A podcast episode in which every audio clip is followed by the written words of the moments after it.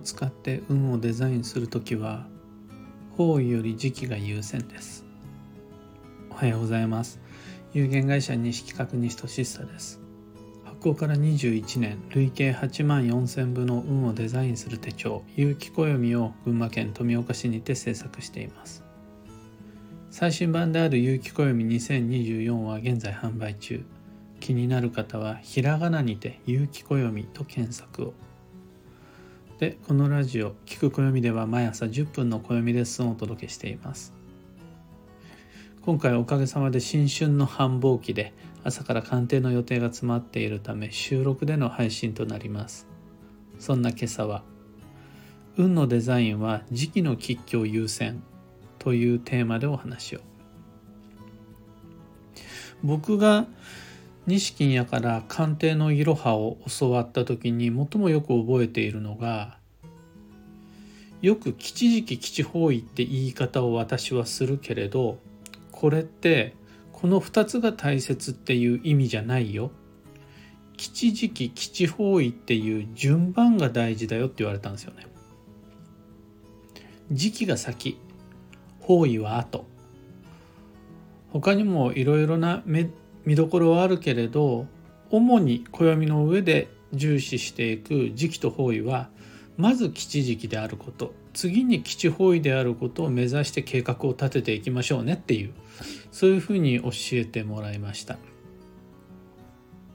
だから時期の吉凶と方位の吉凶2つあるけれどまずとにかく先に考えなくちゃならないのは良い時期か悪い時期か。ここすごく重要です。運の流れを整え未来を自分の目標に向かって上手に調整していく上で最も影響力が強いのはタイミングであるっていう。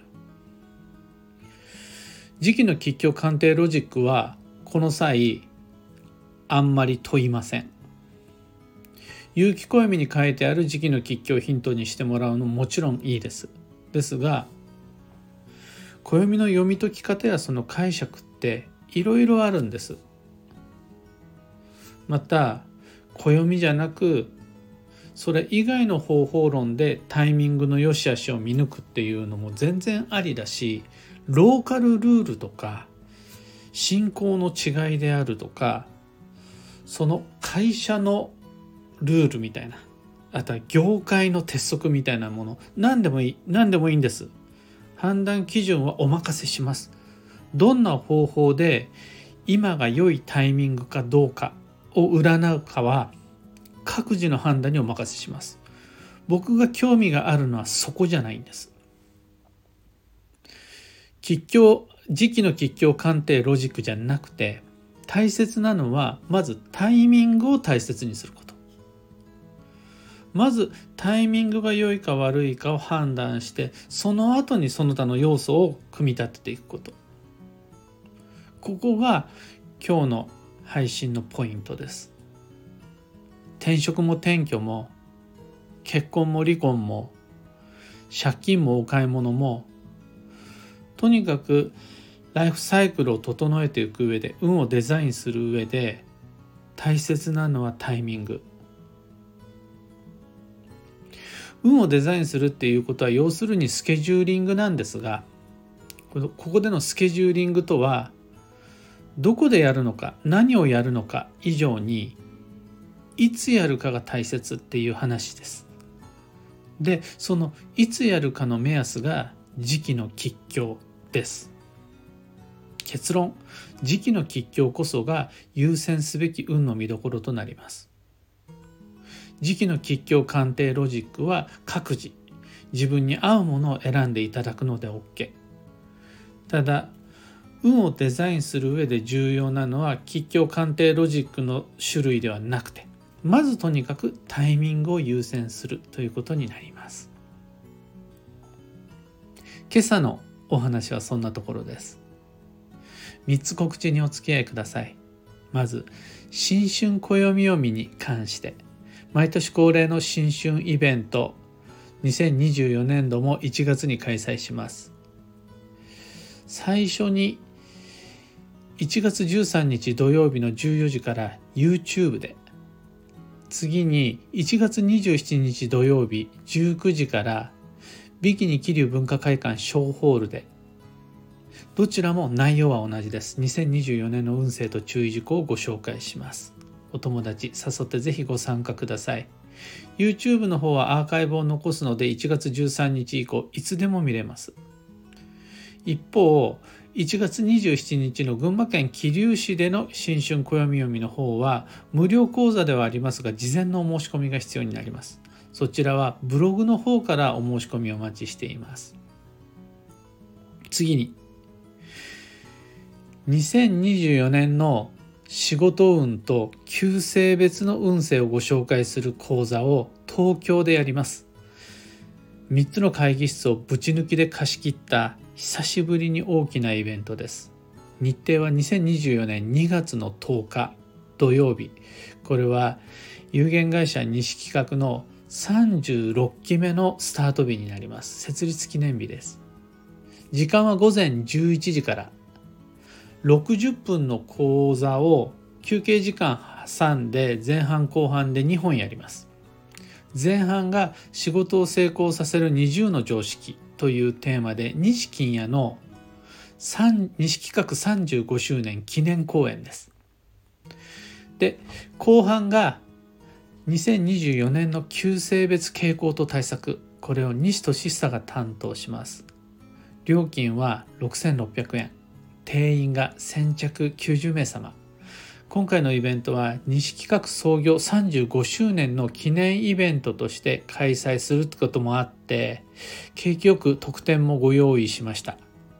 一つ目が西金谷の新しい書籍を受講者様全員にプレゼントします。これ2007年以来17年ぶりの著書著作になります。会場にてお渡しの予定ですがもしインフルエンザとか自然災害等で参加キャンセルになった場合はご自宅にも発送します。なのでもうお申し込みしてくださった皆さんに全員に漏れなくプレゼントいたします。